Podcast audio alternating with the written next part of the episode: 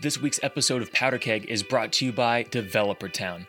By leveraging their years of experience working with startups, Developer Town is able to help companies better understand the viability of potential software solutions and quickly bring them to market.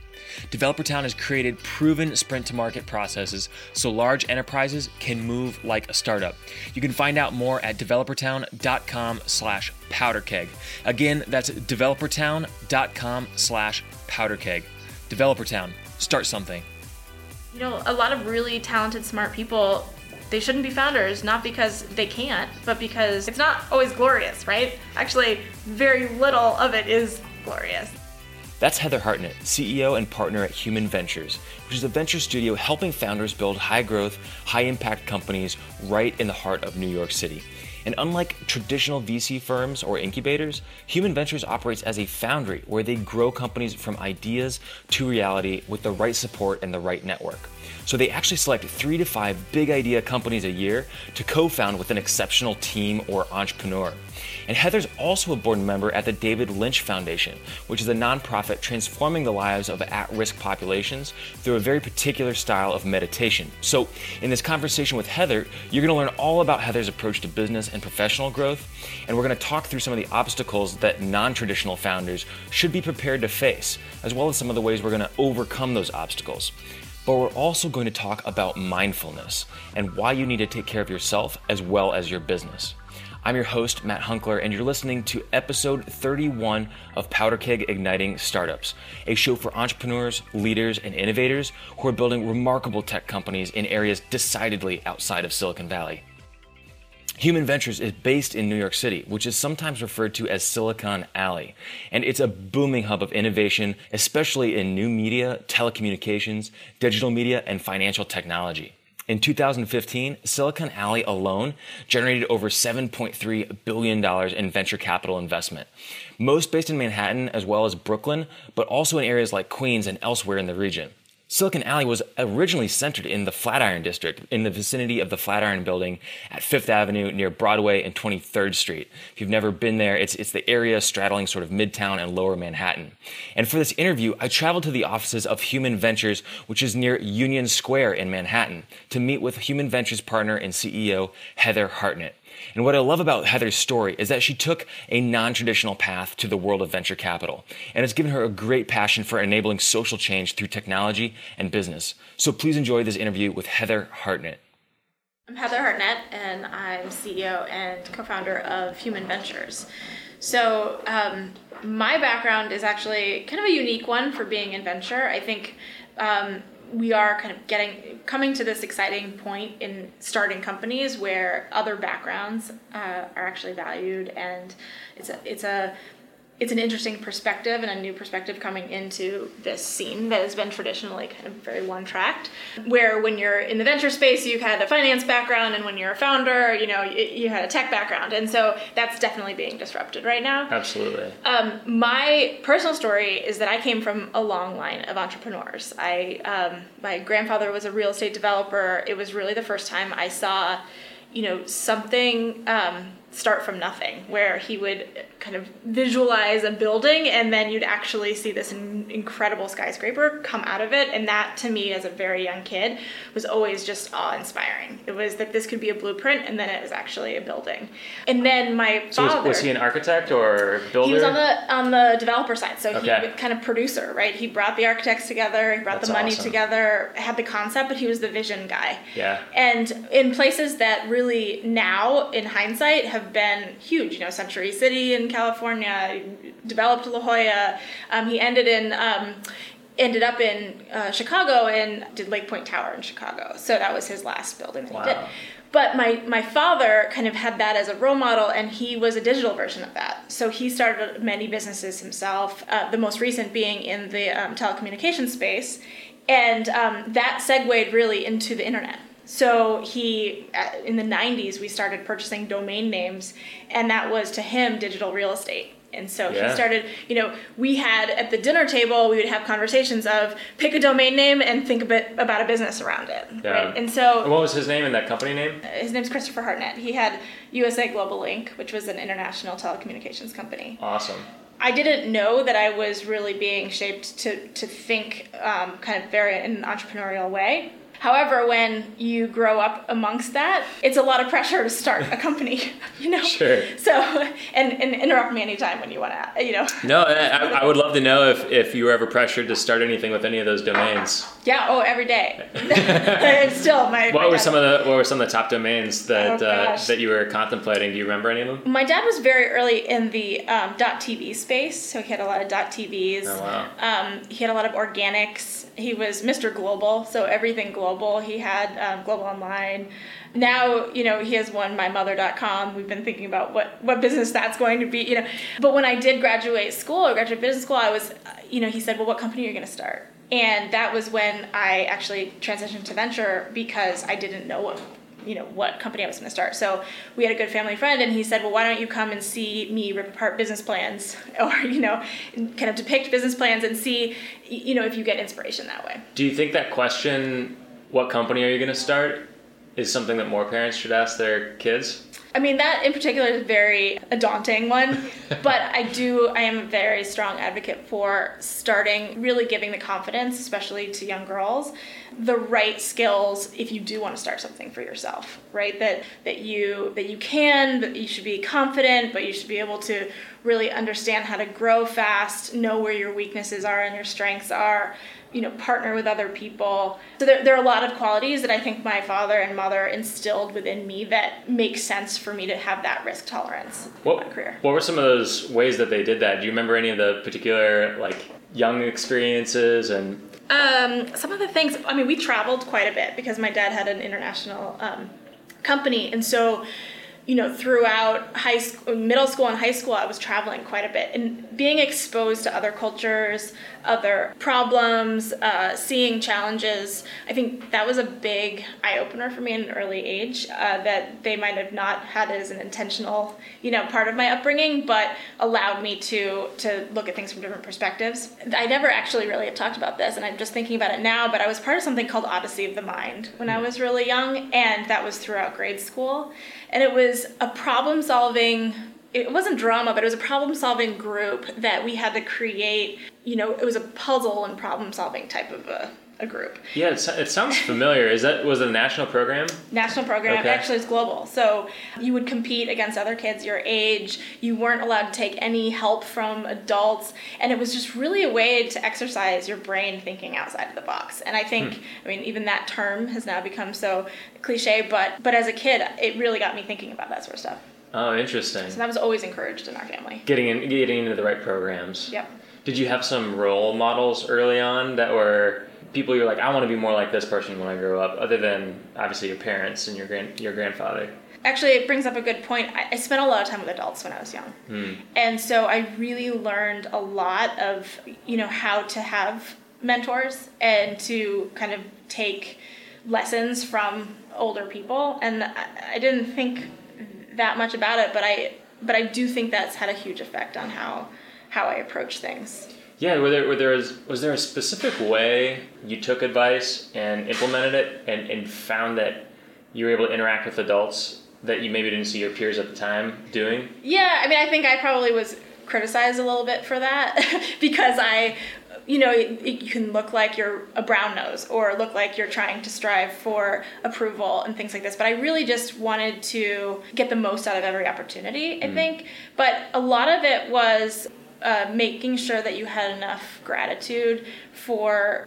I spent a lot of time with people who were very philanthropic just regardless of their means it was a part of life that even if you didn't make a lot of money you still saved a portion of that to be able to give back to the community. And i think that shaped a lot of the way that i asked questions that i was really grateful for what we had. And i think all of those qualities are what you need in order to, to work well with founders to work well within this system. I appreciate you sharing that just because I think it's always interesting and I'm not having kids anytime soon, but when I do, I want to raise them to be entrepreneurial and see all the opportunities um, and not necessarily be pigeonholed down a certain track. But, you know, if they ended up doing something entrepreneurial, I certainly wouldn't mind. So it's uh, self serving as much as I think, you know, a lot of our listeners probably want to make sure that their kids feel like they have the, all the entrepreneurial opportunities or at least tools to go down that route if they needed to.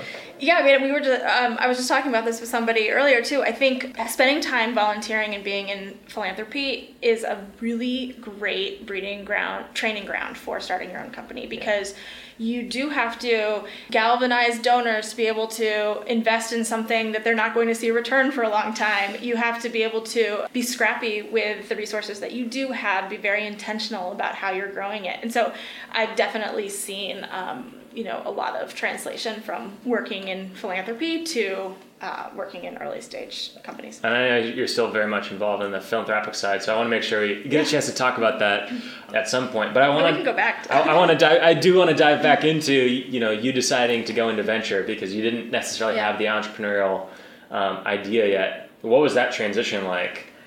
Uh, it was it was great. It was at a time where I don't think venture was really widely known. So um, I didn't come at it from the investment side. I came at it from just um, really being curious about some problems and how market-based solutions could tackle those problems. So I was at a fund in Oakland, California, actually, and one of the things I was tasked to research was how does mobile banking help the unbanked in in rural African countries.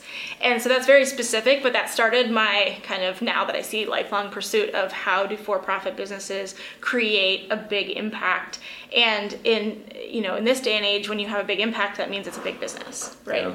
Um, and so you know that good companies that, that scalable fast growing companies are going to have an impact let's make sure that's a positive one has always been kind of a mission of mine as well when you started asking those kinds of questions of how can for profit, make a big impact that matters and is measurable. What kinds of ideas initially did you start to come up with? I mean, just as I, I think financial inclusion was a big one. Okay. How do you level set the playing field? And so for me, you know, stumbling upon technology was not because I idolized the tech industry. It was for me seeing how can you create a big enough impact in a, in a more efficient and, and fast way. And I, I started seeing that technology was actually a means to be able to do that. And so when I came to New York, I was actually, uh, you know, a big fan of this organization called Charity Water, and they were able to disrupt the nonprofit space. They said, you know, wh- why don't we look at this like it's a startup? We're investing in technology, and they were able to raise, you know, hundreds of millions of dollars without even knowing their donor base, which was never heard of before. And that was just a way to show that you can have you can leverage technology to be able to scale what you're trying to do. Um, so I came into tech through a very different lens. Yeah, I bet that gives you different perspective when you're approaching some of these problems. And I imagine you work with a lot of founders that come from non-traditional backgrounds. Can you talk to me a little bit about that?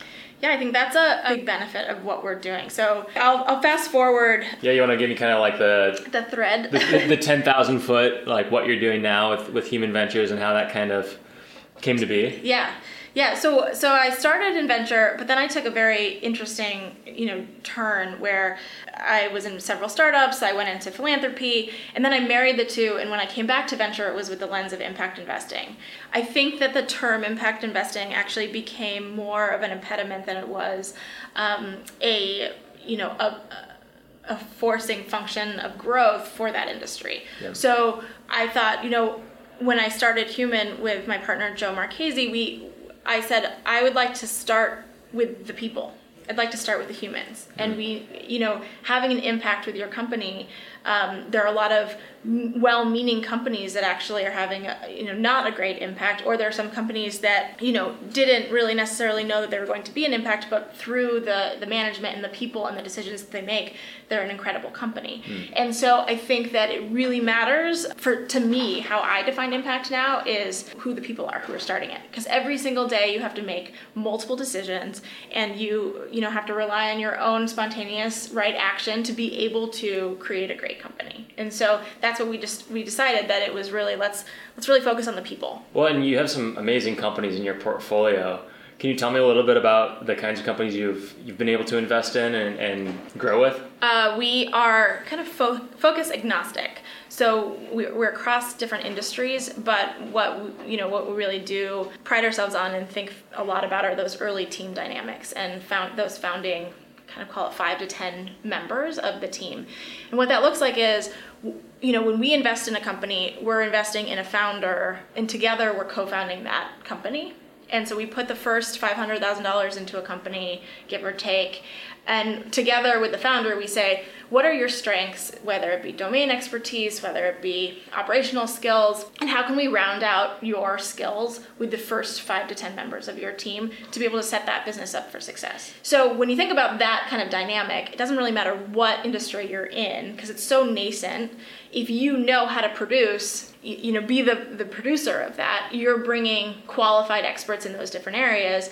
Um, you don't have to be an expert in every field. You just have to be an, an expert in how that company is going about that problem. When you sign that first $500,000 check and kind of help create this founding team, at what stage is the company at that point? Is, is that just purely idea stage? Yes, genesis of an idea. Wow. And so what we, you know, we do refer to the myth of the big idea. Even if you have a company idea, the company is very different after year one, after year two. It, it takes many different turns um, in response to what the market needs are, the trends, the you know where the customers really are. So we will have a space that we want to be in, whether it's um, digital currency or banking or education or e-commerce and we have an, a, hypo- a hypothesis around where we want to play in that space with technology enabled platforms and then we start having really in-depth um, conversations and market testing and prototyping and when we find a founder that really resonates with that idea together we decide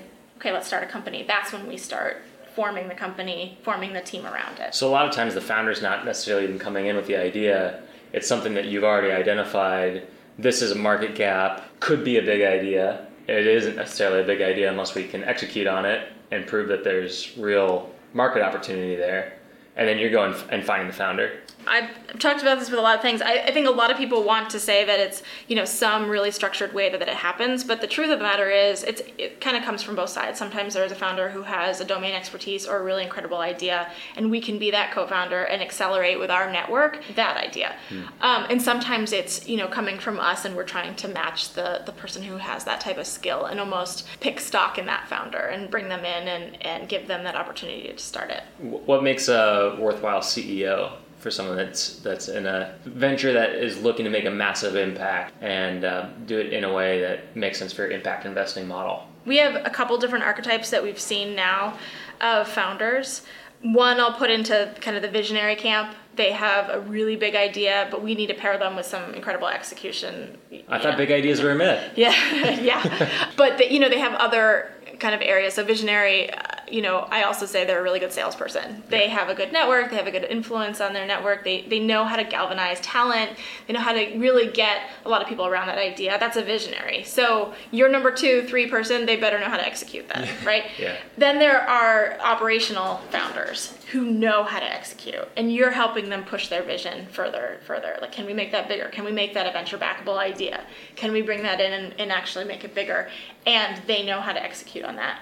And then there's one called kind of entrepreneur and corporate clothing, where they usually have a domain expertise, but they haven't really had that opportunity or kind of affinity to, to start something on their own. Can we help them navigate the startup ecosystem? And I think that lends itself really, New York lends itself really well to that latter, the, the last type, um, because there's so many incredibly talented people here in New York. Yeah, tell, tell me more about New York and what it's like starting up in New York City. It's I, I visit here quite a bit, and you know we'll, we'll likely be doing Verge New York yeah. shortly. Yeah, uh, which is great. I imagine it's very very different.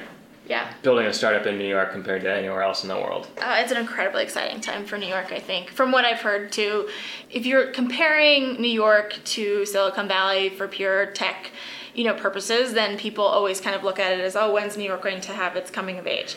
If you're looking at it for what I think it's going to be in the next 10 years, um, I think investor i think everybody's underestimating how much new york is going to play a part in this ecosystem especially when so many incredible industries business minds professionals of all different backgrounds um, reside in new york when they start kind of getting hip to being able to start their own businesses they're above and beyond just the norm that you know last 20 years has been kind of solidifying the standard way of you're supposed to start a startup like this you're supposed to look like this you're supposed to be this age you know it's just kind of bringing in a whole bunch of diversity. What are some of the benefits of diversity that you see firsthand, or maybe you even have some stories of some of the founders you've worked with in the past Yeah. that have come from a, a different sort of a background than maybe your traditional white male MBA, and I shouldn't even say traditional, but the stereotypical. Right.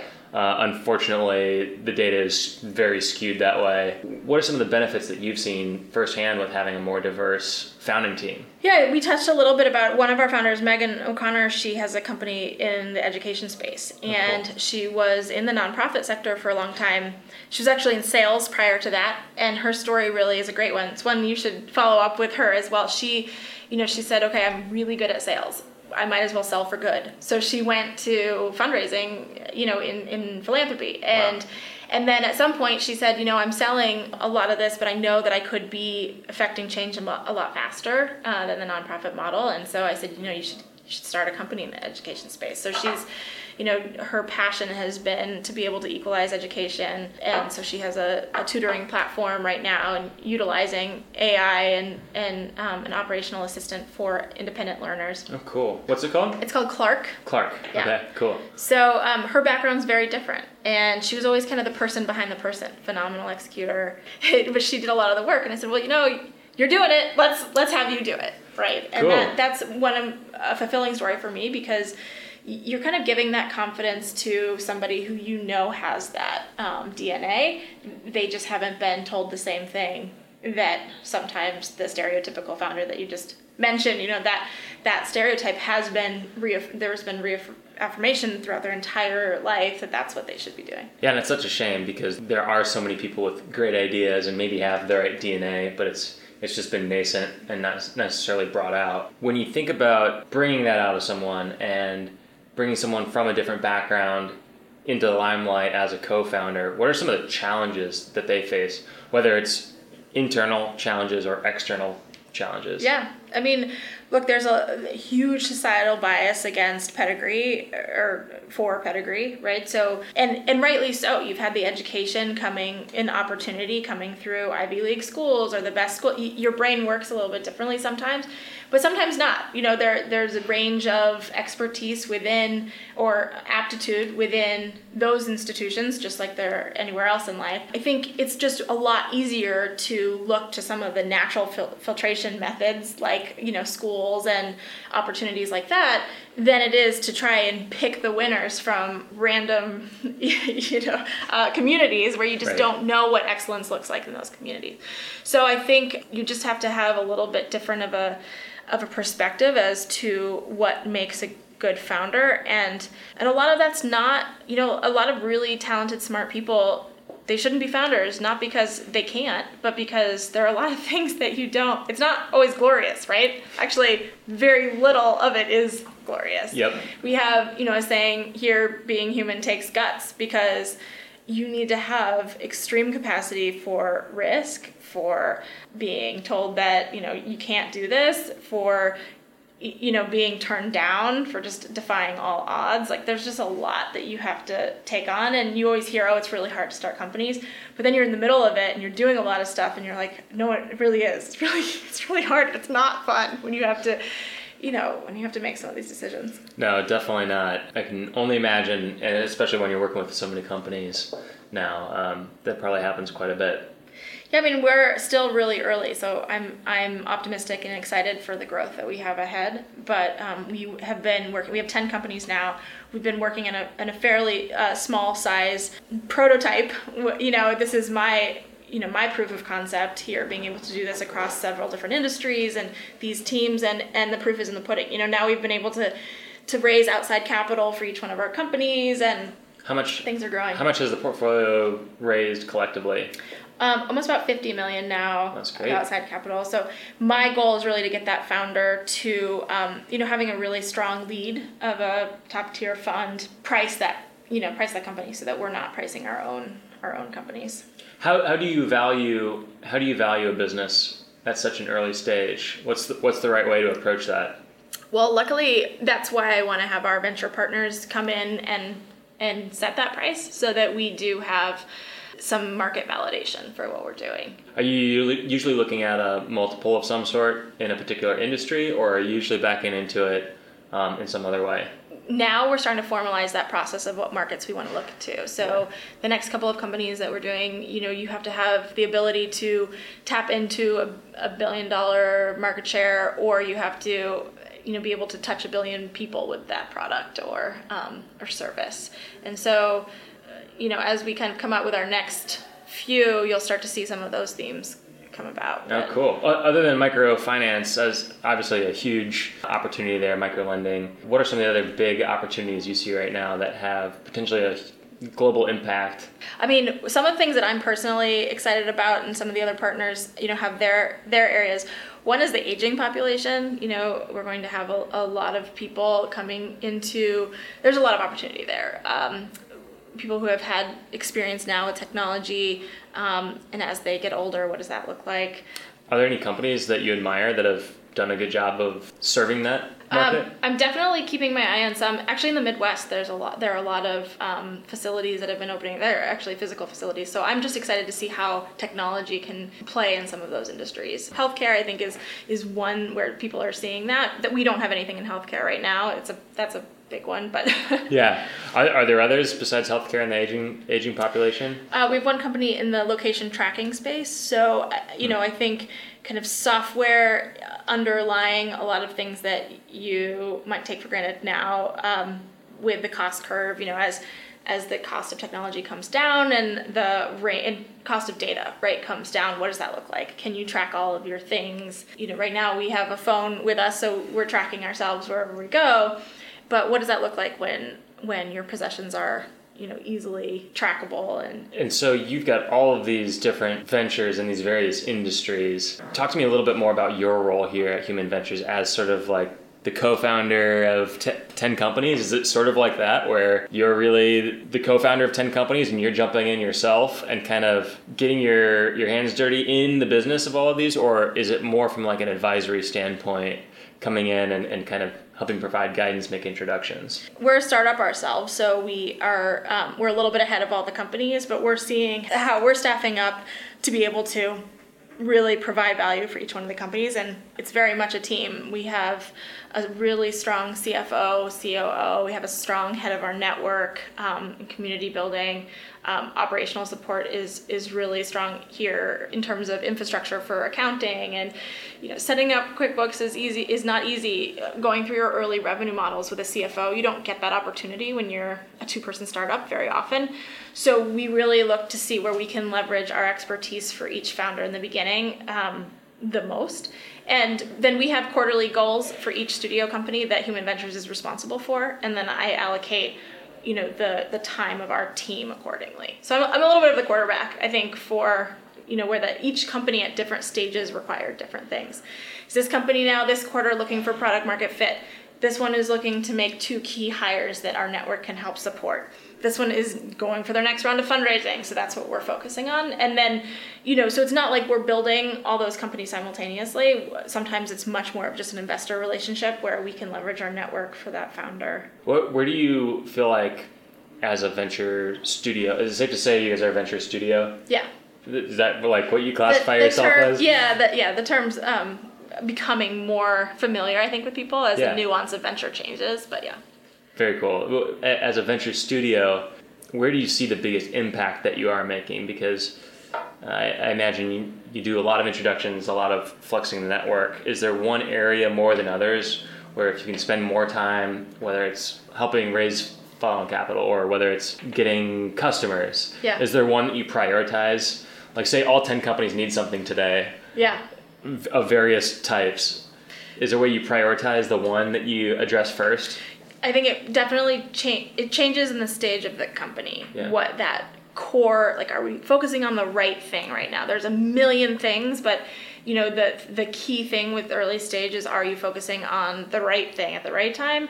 Um, because you can't do everything all at once. The short answer is I think if we can save the founders time, that's the key commodity here. Yeah. And so if you can set, save them time recruiting by you know having a fun a funnel already there that they have five vetted candidates and they can choose one if you can save them time by navigating the funding landscape you know a founder has to spend 80% of their time fundraising and now they're over what 450 early stage funds. So how can you help them navigate that where you're not actually pitching the VCs, but you can say this is the partner you should look at. This is you know who's interested in this space in this area. I think you'll get along with this investor the best, and you can shortcut that experience. That's invaluable to a new founder or a repeat founder. Yep, saving time. Saving time. Yeah, that makes sense. The kind of recurring theme of diverse backgrounds, you're you're sort of passionate about, about getting young women or girls interested in tech um, and, and, innovation at an early age uh, is something that I'm I'm really passionate about and curious to know from your experience what have you found to be like most effective or most looks the most promising to you in terms of what's going on right now to help encourage that i think it's encouraging um, more diversity in investment decision positions. Yeah. I mean, honestly, it's where um, where the funding can be deployed. Uh, you know, if those economic incentives are aligned with diverse investors, they're going to look to fund people like them or with their type of um, background. And so, um, because really at this early stage, when you're an investor, you're investing in something that you you see in that founder that you saw in yourself, or that you you know you love that idea and you've wanted to see that company exist in the world. So it's it's very very personal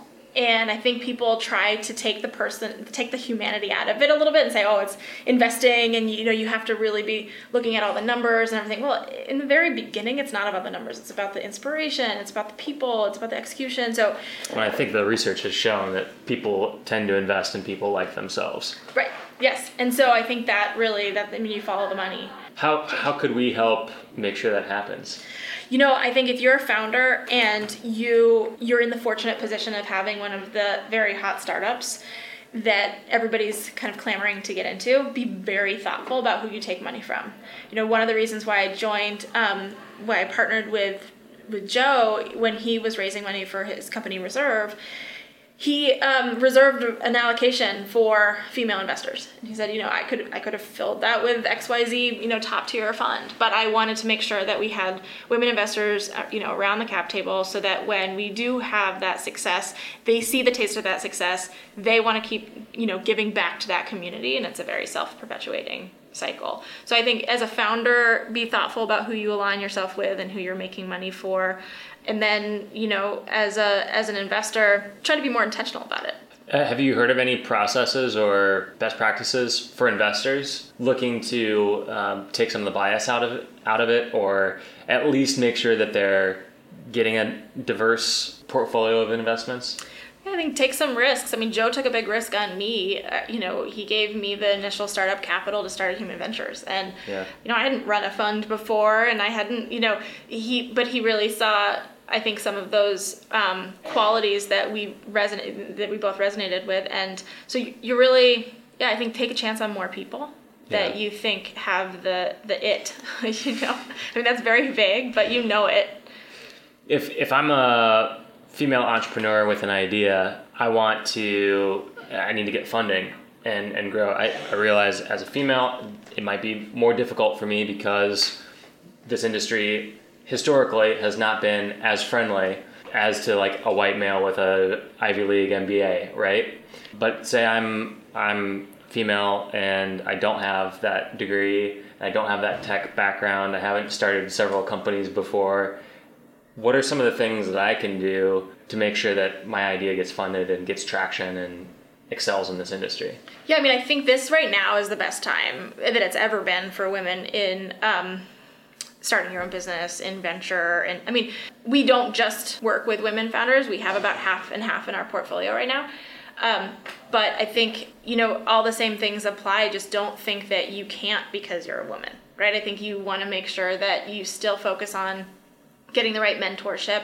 Clearly, networking is a big thing for me, and it's not just networking for the sake of meeting a bunch of people, but it's really finding who the people are that you value their opinion, studying what they, how they, how they've done it, and can you find kind of a mentor that will help you leapfrog some of those those challenges or have done it before or gives you that edge and then surround yourself with really smart people you know and, and give them that opportunity so that you're stronger as a team yeah the that mentorship piece is something that is a recurring theme in all of our interviews. I'm curious, do you have a mentor who was particularly helpful for you on your life path? You know, maybe above and beyond your, your mom and your dad who sound Yeah. like were very supportive early on. I do, you know, in different pla in different areas of my life. You know, I was um, the executive director of the David Lynch Foundation. He's had an incredible influence on my life just because he's had so much. Um, you know, he's given his whole life to this cause and this relentless work ethic that I, when I was working with him, that I adopted. And it wasn't for, you know, uh, monetary success. It was for just a relentless drive of what you're doing. Um, Talk to me a little bit about the mission of the David Lynch Foundation. yeah, um, to bring uh, meditation to at-risk populations. So it was a scientifically, it is a scientifically validated model of meditation that's repeatable, so that you can see the effects within um, victims of, of traumatic stress. So veterans who suffered from post-traumatic stress disorder, um, inner-city school children, you know, in very violent situations, exhibit the same brain functioning oftentimes as somebody who's had trauma um, on the battlefield. So we're able to do some brain mapping and see how how meditation can affect those populations in a positive way. That's awesome. Um, And how, how did you meet the executive director? Um, I started volunteering for because I've been practicing actually um, meditation since I was very young. Uh, came with kind of the entrepreneurial mindset of my father. It was Sure. also How, let's how old were you when, when you first started meditating? Five. Five. Yeah. Nice. Yeah, it was just it was you know do your homework, brush your teeth, meditate. It was part That's of our great. daily routine. I practice something called transcendental meditation. It's a specific type. Um, and when I was out in the Bay Area, uh, there were a couple of inner city schools in South San Francisco that they were implementing meditation into these schools. And you so i volunteered to meditate with the kids and you saw this massive transformation in these schools. In the san francisco unified school district implemented it in several different schools that were at risk of shutting down. How do you get a kid to sit still to meditate?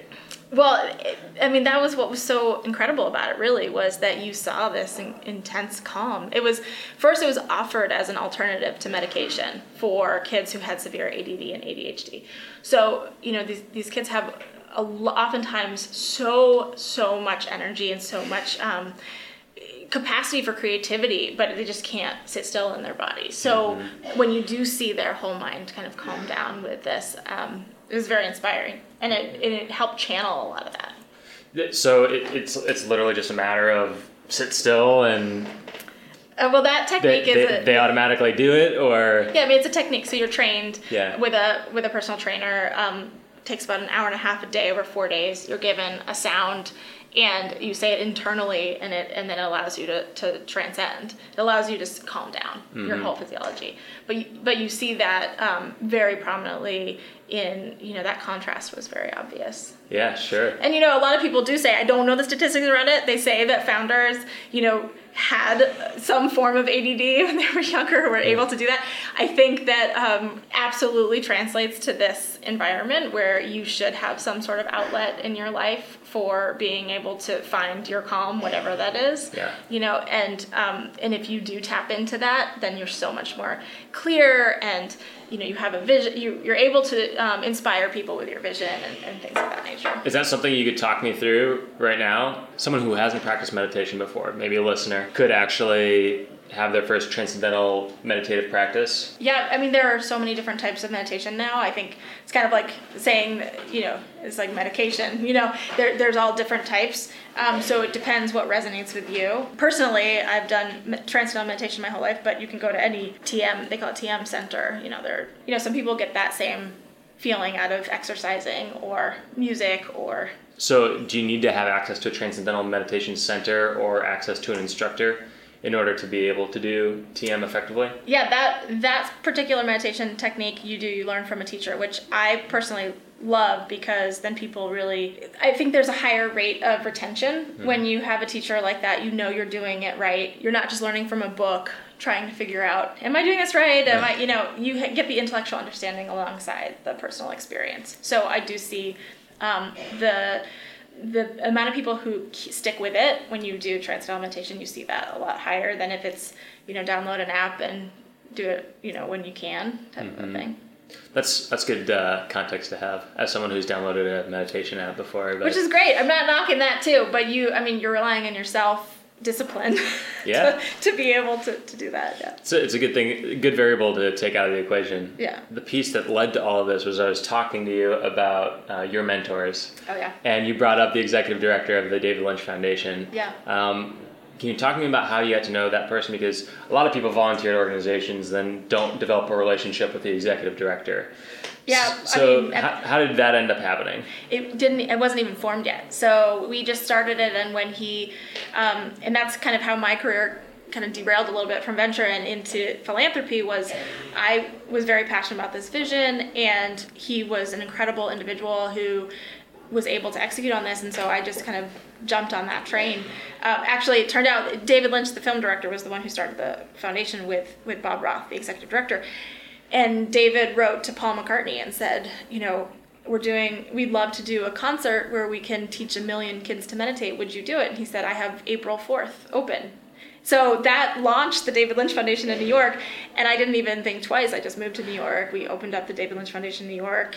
Um, you know, that was an incredible night. It was 2009, April 4th. I'll never forget it. Yeah. Ringo came. It was Sheryl Crow, Eddie Vedder, Ben Harper. Like all these people, you know, started really kind of coming out of the meditation closet. They've been meditating for a long time, and Howard Stern, Jerry Seinfeld. It was an incredible evening. Wow. But so that then you know launched my um, kind of path with the David Lynch Foundation for quite some time.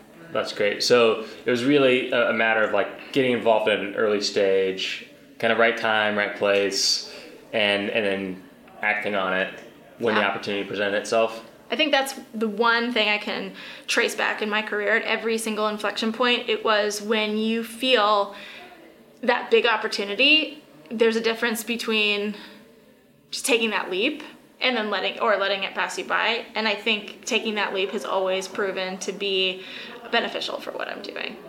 Have there ever been any opportunities where you had to pass them by because you had too many other things going on, or I've tried to go to business school three times, and um, you know I take the GMAT, I you know fill out the applications, and then I usually get offered a job or have an opportunity, and I go and do that instead. So it's still something on my bucket list that I haven't been able to go back and do, but it's always proven to be um, you know the opportunity cost is too high, especially you know as I was getting older, and I am fairly young, but I'm not as young as I used to be. So to go to school for two years right now is is uh, is different than being in the working world. yeah, your your alternative MBA path is uh, is pretty valuable, I'm sure, and and probably dwarfs anything you would have gotten out of any two year program. I don't know. There, there's definitely value value to it. I always say too. If I had um, if I had that path behind what I'm doing, it would have been probably a lot easier to do some of the stuff that I've been doing. But you just kind of have to prove off of your merit of, of executing. As um, as founders are looking to execute in their business, I, I want to bring this back to transcendental meditation because I think it's I think it's very interesting and something that more founders probably should be encouraged to at least try out. If you were to talk to them about them scaling their businesses and why they might want to look at taking care of themselves first, Yeah. what would your advice to them be? I think that um, founder burnout is real. And it's, you know, when you're in your 20s, I think that's why early, younger founders has always, it's kind of always been the stereotype because whether you don't have family or you have enough energy that you, you feel like it's never going to end, all that sort of stuff, when you get to be in your 30s and 40s, whatever, you, you know that that's going to catch up to you. So I think in a very early age, it's important to establish some balance of rest and activity. And that doesn't mean that you're not efficient with your time. I, you know, I'm definitely, you know, guilty of overworking and, you know, th- there aren't enough hours in the day. And then cou- coupled on top of that are, you know, I'm in New York City, which just never stops but I do know how to listen to my body and I know how to listen to when I need to take some time or and I would just say figure out what your mechanism is to be able to reflect and take that time and make sure you're doing that sometimes because you will be a better boss you'll be a better you'll be able to to grow with the organization. Because I think that your, your company can only be as big as you're allowing it to be. And so you have to constantly looking to grow yourself and, and increase the capacity of your container. Uh, Are there things that you've seen founders do other, other than maybe meditate or take more yoga classes or you know do the physical activity side of things? Are there things that you've seen founders do as they've scaled their business to stay ahead on the business acumen side that's been particularly effective yeah, outside of you know the normal just like reading books and blogs of thought leaders? Yeah, I mean, I can really only speak from my my experience in my career. Uh, it's still uh, by no means where I, I want to be in my life. It's really meeting people. The amount of people that you can meet and then really listen to and understand, you know, I think from other industries as well. So you know, I don't just go to venture capital events. I don't just go to tech events. There's that background that gives that cross collaboration with, and that's where I think philanthropy also is interesting because there's so many different walks of life coming together around one cause, but they all have a different background. So that's how I was a little bit trained, right? So you can see the commonality between people and not irrespective of their industry. Mm. And so I think being open to that. You're laser focused on what you're learning in your industry. I think that's really important. But to open yourself up to other industries because people think differently. You know, people think differently with an art background. People think differently with, you know, in, at a hedge fund that they do, you know, at a at a tech startup. So I think it's just really important to to expose yourself to other ways of thinking. That's good advice, and uh, something everyone could put at, uh, at, on their to-do list to go check out an event outside of the tech and venture industry. I think it does does end up being an echo chamber quite frequently. So yeah, and I'll say one thing. I know we've been going on for a little while, but you know, a lot of this business is luck, right? I'm just trying to put myself in a situation where when, you know, you get that support, you're in a in a position to be able to capitalize on it or, you know, jump on an opportunity. But then when you break down what is luck, it's not some like amorphous thing. It's really allowing yourself to to be exposed to opportunity. I think that's what luck is to me. And so you can change up different behaviors just to expose yourself to more quote unquote luck take different paths to work, go to different events, meet new people. So I when I first moved to New York, I wouldn't go to an event that I knew somebody else at that event. I just tried to meet as many people as I could and try to connect the dots around those different networks. And I forced myself to do that because then you can you can connect those dots, you know, and you're seeing something that that's outside of just that immediate circle that you know you'll default to because it's easy. That's a huge value to be able to provide to founders now and as you continue to kind of grow and scale. Do you still do that to this day? Uh, quite a bit. I'll, you know, there are a lot of events now that come on your, you could be busy every single night of the week. Sure. So I do prioritize ones that I think will expand the network. And, you know, back to thinking what, what do our founders need at that time? I'll go to events where I think that I can meet people who will be most beneficial to what they're doing, what they're building. That's great. Uh, if people want to find out more about Human Ventures and what you're doing, uh, maybe even pitch you an idea, uh, where can they go to check you out? Uh, go to humanventures.co. I, I'm just Heather at humanventures.co. I field emails all day long. Um, but we, you know, we have events. We have over 50 events a year. We do brainstorm sessions. Um, you know, I hope to really scale that up. We're, we're fairly young right now, so there's a lot more to come. Very cool. Very cool. Other than the brainstorm uh, events, uh, can they find you on social? Yeah. As well? Is I'm it, on all of it. Twitter, Twitter, Twitter yeah. Instagram. Actually, I'm on Twitter quite a bit. Okay. And I've found it. It's kind of like a resurgence of Twitter right now. Yeah. I'm, I'm definitely. Uh, I hope so. I'm bullish on Twitter. Good. Good.